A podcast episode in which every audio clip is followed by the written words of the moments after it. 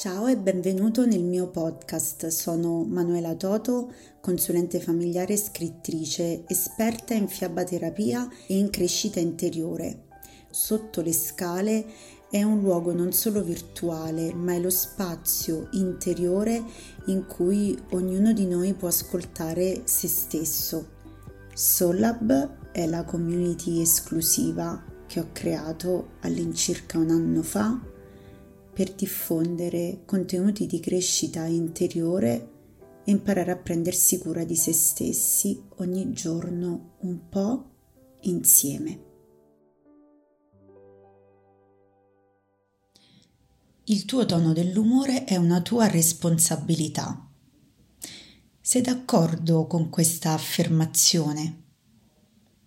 Beh, spesso il nostro tono dell'umore viene disturbato viene mm, innalzato o abbassato a seconda di quello che ci accade. Questo è un tempo, per esempio, molto difficile. La guerra, l'innalzamento del costo della vita.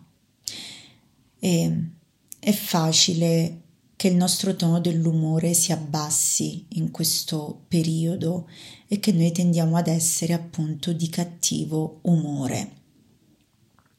Eppure il tono dell'umore è una tua responsabilità. Quando parlo di responsabilità, dico che tu hai l'abilità di rispondere totalmente del tuo tono dell'umore, indipendentemente da quello che accade. Questo lo posso affermare perché noi abbiamo la capacità di non identificarci con quello che ci accade né con le nostre emozioni né con i nostri pensieri, ma possiamo imparando gestire tutte queste componenti in direzione del bene nostro e del bene altrui. Questo non significa non soffrire mai, non sperimentare mai la paura, il dolore, l'ansia, la preoccupazione. Ma rispondere del proprio tono dell'umore significa poter continuare a gestire la nostra vita senza farci travolgere totalmente. Gestire il proprio tono dell'umore è una questione di allenamento. Così come non puoi correre una maratona se non ti sei allenato a lungo e duramente. Allo stesso modo non puoi essere padrone del tuo tono dell'umore se non fai qualcosa ogni giorno per prenderti cura di te. Vuoi sapere come fare a imparare a gestire il tuo tono dell'umore? Il primo passo e quindi la prima cosa su cui hai da allenarti è dedicarti del tempo ogni giorno per meditare. Bastano 5 minuti e anche per fare un po' di movimento fisico. Il secondo passo è osservare attentamente le tue relazioni. Guarda le persone che frequenti più spesso e impara a gestire le persone demotivanti.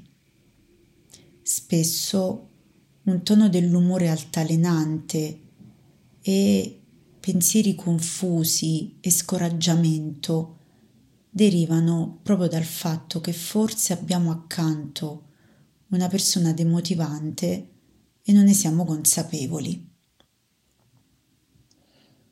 Un terzo passaggio è darti la possibilità di dedicarti almeno una volta alla settimana ad un'attività che ti ricarica e non solo alle attività che ti scaricano dedicati a ciò che ti dona energia, relazioni che ti donano energia, ma anche attività, passeggiare, ascoltare musica, leggere.